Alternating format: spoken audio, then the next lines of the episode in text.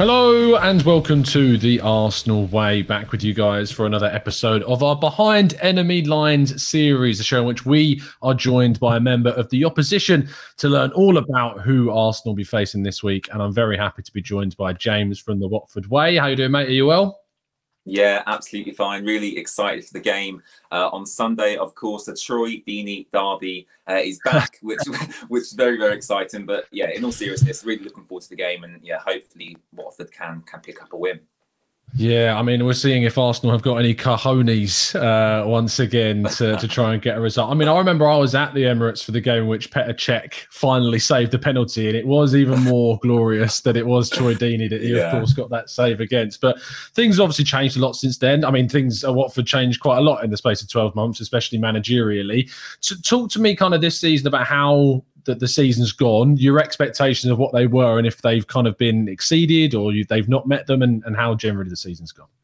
Well, I think the season for you know, ge- generally is, has gone pretty much how, how I saw saw it panning out. Really, obviously, Watford newly promoted side, um, you don't really know what to expect. And to be honest, my aims for, for the start of the season was just to finish um, 17th or above. And obviously, you know, if we exceed that, then then brilliant. We've done really well. And obviously, if we get relegated, then obviously that's that's something we have to reassess come the end of the season. So I think where we are now, you know, 16th, 15th in the table, I think that's really you know wh- where we should be currently. Um, we've hmm. played a couple of you know bigger teams. We played Tottenham away, which we was unlucky to get a result from. Um, obviously, you mentioned the managerial change, which obviously you know fr- from the outside looking in, you might think is is ludicrous, but think if you speak to a lot of Watford fans, um, you know, if, you spoke to the owner, that is, is how the club operates. Um, you know, they make these decisions for for the for the, for the better of the club. They're, they're not just doing it um, out of spite. So, you know, where we are currently in the league, the, the performances we've had, it's been a bit up and down, up and down. Um, so, yeah, I, am pretty content at the moment. Obviously, um, a win against you lot would help because the, the fixtures we've got coming up are, are, are pretty crazy. We've got Arsenal, we've got United, Chelsea, City, uh, Leicester, you know, all in a row. So there's really. Mm. Um, well, United's easy at the moment. So you got yeah. that. yeah, there, there's, there's not a lot of respite for us. So hopefully um, we can ease some of that pressure by, by getting a positive result on, on Sunday. It's going to be interesting where kind of the tactical battles are drawn, and we're going to go on to some of the specifics in a minute. But the, the tactical kind of element of your game has changed changed drastically recently with the the appointment of, of Claudio Ranieri. Do you think that they were right again to make quite a swift decision with the management change, and do you think they've made the right choice with with who they brought in? I think um, whenever a club makes a managerial change, there's obviously something that has gone wrong.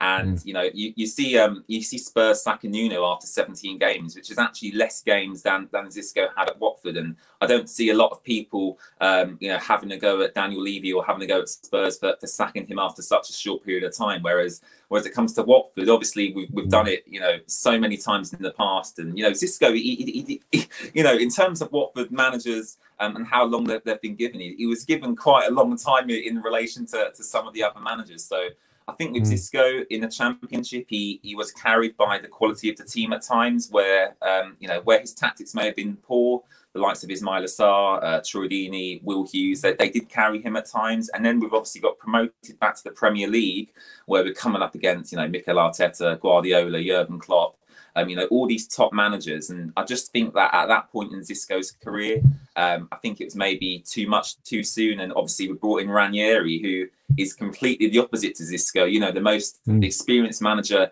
um, in the Premier League now, 72 years old.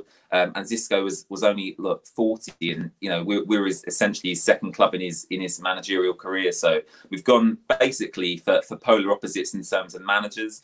You know, in terms of play style and, and the formations. Uh, Xisco uh, used to go for 4 3 3, and Ranieri mm. has um, adopted that at times, although don't be surprised to, to see the 4 4 2 potentially on Sunday. Um, because he, he, he has also changed that during during the games I've seen. So it's very very interesting. Um, but yeah, what I would say is Ranieri obviously is very, very experienced. And of course, he, he did win a Premier League with, with Leicester City. So if he can replicate any of that success at Watford, um, I'll be very, very happy.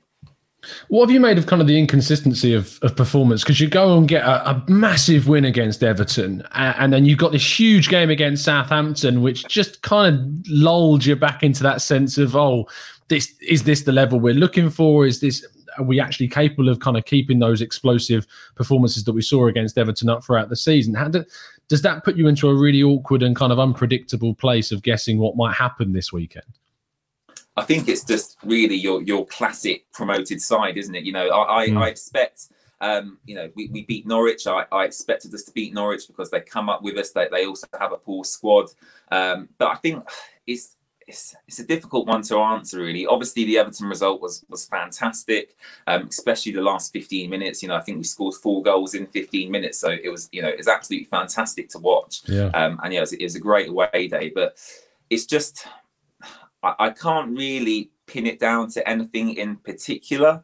Um, you know, Southampton did look really good. You, you know, the one thing I could probably pin, you know, the the alternating results down to is, is probably defensively. And a lot of the goals we have conceded this season have come from individual mistakes. We've, we've currently got, you know, a massive injury crisis in that area. Craig Cathcart mm. and, and William Troost-Ekong are, are really currently our, our only fit centre backs. So we do have an issue um, in that area. We did bring in Nicolas Nkoulou um, from Italy in on a free transfer, but he's not ready yet. Uh, he's not fit enough yet to, to play a part in the squad. So yeah, we are lacking yeah. in that area, and it's definitely something you you can target on Sunday because Craig Cathcart um, definitely is, is not Premier League level. So so definitely target him if, if you're looking to get something from the game. I think for Arsenal fans, the biggest kind of threat they look at with the Watford side, as do I think pretty much all the, the teams this season, is Ismaila Sarr. He was has been linked with with a number of moves. Liverpool in particular have been interested in him. He's stayed. He's he's come back to the Premier League. He's had some influential performances. He's going to be up against either one of Nuno Tavares or Kieran Tierney. We're not sure yet who that'll be because Tierney is is coming back fit and and could return for this game how threatening is he and how big of a kind of an important figure is he in that Watford side? Oh, I think Ismaila Sarr. I mean, clearly he, he is our best player. I think you'll find with a lot of promoted sides actually they they always seem to have that one player. You know, Brentford have I have Ivan Toney Um, yeah. Norwich used to have Emi Buendia, and, and, we've got Ismaila Sarr, and you know he, he is absolutely superb. I'd expect him to leave um, next summer. You know, maybe for for Manchester United, uh, Liverpool. I know he's friends with Sadio Mane. Um, he mm. is absolutely fantastic down that right flank. Um, my one criticism, and, and we saw it against Southampton, is his attitude sometimes can, can be a problem. He, he does get quite frustrated at times if, if the game's not going his way. Um, and also, if, if you do kind of shut down that that right that right flank for Watford and, and you stop Ismaila Sarr from, from playing at his best, um, we do struggle to, to create from, from other areas of the pitch. So it is um, it's going to be a tough test for, for obviously Tierney or, or Tavares, whoever plays. He is really, really quick as well. Like when, when you watch him live in the stadium, mm. he's hmm. absolutely um, he's, he's absolutely rapid. Like he's up there with, with like Adama Traore in terms of pace. Yeah. He's, he's, rapid. So you know you are going to be in for a, for a tough test, marking Sarr. However, um, Southampton man marked him really, really well. He didn't really, um, you know, didn't really get a grasp of, of that game at all, and, and, ultimately we went on to lose that. So as long as if, if you mark him out the game and, and, he becomes frustrated, you'll have a better day defensively. Um, if you know, like Norwich, you can't handle him. You know, he scored two goals. He, he caused their defence, you know, loads and loads of problems. So you are in for a tough test. But if, if you do mark him well, um, you, you will find some success. Interestingly, you, said kind of at the start that you're hopeful of getting a result and a victory. You, you should have got one against Spurs earlier in the in the campaign.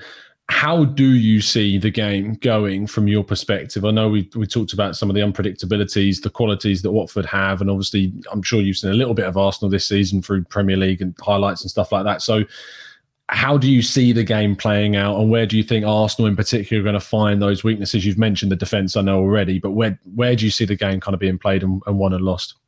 I think I think with Watford this season, I mean, last season in the, in the, championship, you know, I think we had we had the best home record in the division, and, and we've come up and, and, we've kind of played our best football um, away from home. So, so in that sense, I'm, I'm quite optimistic. Um, you know, as I said, Tottenham away, we should have really picked up a result there. We, we won away at Norwich, um, obviously won away at Everton, scoring five goals. So I think away from home, we are playing our, our best football this season you know, in terms of where our weaknesses are, as I mentioned, you know, defensively we are light in that area.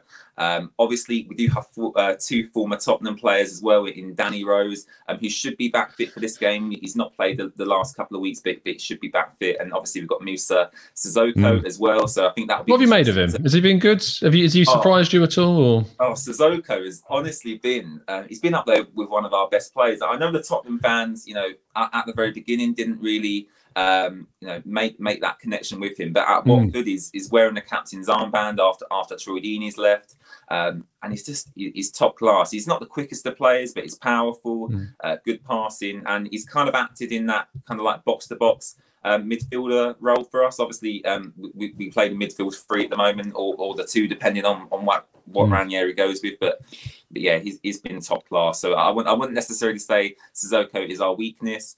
Um, you know, Josh King's been firing as well. You've got to watch out for him. He, he scored the hat trick uh, against Everton. But as I said, defensively, um, Craig Cathcart and William Troost-Ekong um, look shaky in goal as well. I'm not sure if you're aware, but there's a lot of debate at the moment between uh, Ben Foster or. Daniel Bachmann. Ben Foster's had a couple of off-field issues, which, which is quite surprising, maybe maybe to the outsider. Um, mm. So there's, there's been a lot of calls for, for Daniel Bachmann. What, what kind of, I haven't heard them in particular. So what is the reported? Yeah, lines? so basically, it, it, I'll keep the story short, but it all stems from the Liverpool game, and obviously you're you're aware of his YouTube channel, and he essentially. Um, I mean, it's, it's probably not ma- that much of a big deal, but, but at the time it, it, it seemed like it. So he basically invited this this Liverpool fan, this UFC fighter, into mm. into the Watford end. This this UFC fighter Paddy ended up getting kicked out of the ground. He, and then he, he was swearing about Ben Foster, swearing about the club, and you know the, the meltdown on, on Twitter afterwards was was was yeah, it's, it's quite crazy. So there's been a lot of criticism, you know, for his on-field performances and what's happened off-field. Um, so yeah, I think Ben Foster, you know, especially uh, you know in the box and, and, coming out for crosses is not that great. So if you're gonna mm. maybe get Tierney and and you know Tim, Tomiyasu up the pitch, you know overlapping, getting crosses into the box, um, I think that that's something you, you could target as well. Interesting stuff. Yeah, I mean Bachmann was was impressive at times when I saw him play. So it's it's almost as if like the YouTube um, influence and, and, that side of things has, has, pushed him like, come on, come on, Gaffer, let me in. I want to record this. I need content. Yeah, no, no, um, literally, it's, it's like that. Yeah, absolutely. I'm not surprised that it is, to be fair, with the amount of influence and, and you know the politics that are going in behind the scenes now these days. So, I'm going to push you, James, for a, for a prediction for the game. So, uh, hit me with what you think is going to happen. So, I'm usually a bit crazy with my predictions. So, I'll, I'll give you a realistic prediction, and then I'll give you um, a James prediction. So, sure. my realistic prediction, uh, you know, you, you, should be beating us. Obviously, we're, we're a newly promoted side. You've got fantastic players, um, so you should really be beating us. So you know, realistically, um, you know, if, if we get a draw, maybe maybe one one or even even a narrow defeat, as long as we give our all, I'll probably take that. Um, realistically, um, I'd love to score loads and loads of goals. So you know, my James prediction would be four 0 um, realistically, realistically, I'll go maybe one-one. So yeah, that's my prediction. You sit me there laughing. If we lose four 0 I'm getting clipped up like crazy on the socials. So uh, fingers crossed for my sake. Now that doesn't happen. But yeah, from my perspective, look, Watford are a side that you have to respect. I think that they've shown that this season uh, with the result at Everton. It's picked up three wins. I mean, if you look at the other teams down there, if you're picking up wins in the league, you've got a great chance of staying up. It sounds ridiculously simple to say, but you look at how Newcastle Newcastle are playing, you look at how Norwich are playing, if you can pick up your odd wins here and there, especially in games that I mean you've sh- you've seen this season, small sides pick up wins away from home. Palace are doing it really really well this season with the Spurs game, the Man City game, despite not necessarily being able to pick up wins in games you you expect them to. So the fact that Watford have been able to pick up these these few wins here could be enough to see them stay up. Which you know, considering the other teams down there, I'd, I'd quite like to see Watford stay up this season and push on and and finally kind of build upon some of the business that they've done in recent seasons too. So I I'm gonna be I'm gonna be honest and say I think Arsenal will win this relatively comfortably, and I'll go with a, a 2 0 win. But you know, we'll, we'll, say a Tom prediction of 5 0, just as you went out there for a 4 0 in our way. So we'll go for a, a Tom prediction of 5 0, um, but a realistic one of, of a couple of goals going Arsenal's way. Thank you, James, for coming on. Really appreciate your time, mate. Do tell people no where they problem. can find you.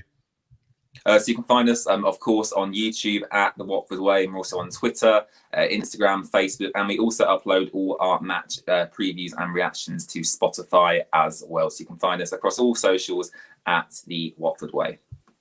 Brilliant stuff. Thank you so much, James, for coming on. Please do check Thank out you. James's channel and uh, and see his reaction if his James prediction comes right. You probably won't want to, but maybe if the Tom one does, you'll be able to check out his uh, his reaction there. So please, please do. You can find us, of course, always on the channel Monday to Friday, 9:30 a.m. for our Arsenal Agenda show. You'll be able to catch up on Mikel Arteta's press conferences throughout the season as well on the channel, as well as lots more fun and interesting content as well. We're nearly on our way for 4,000 subs, so please do hit that subscription subscription button if you haven't done so already. But we'll see you again very, very soon and keep following us down the Arsenal way.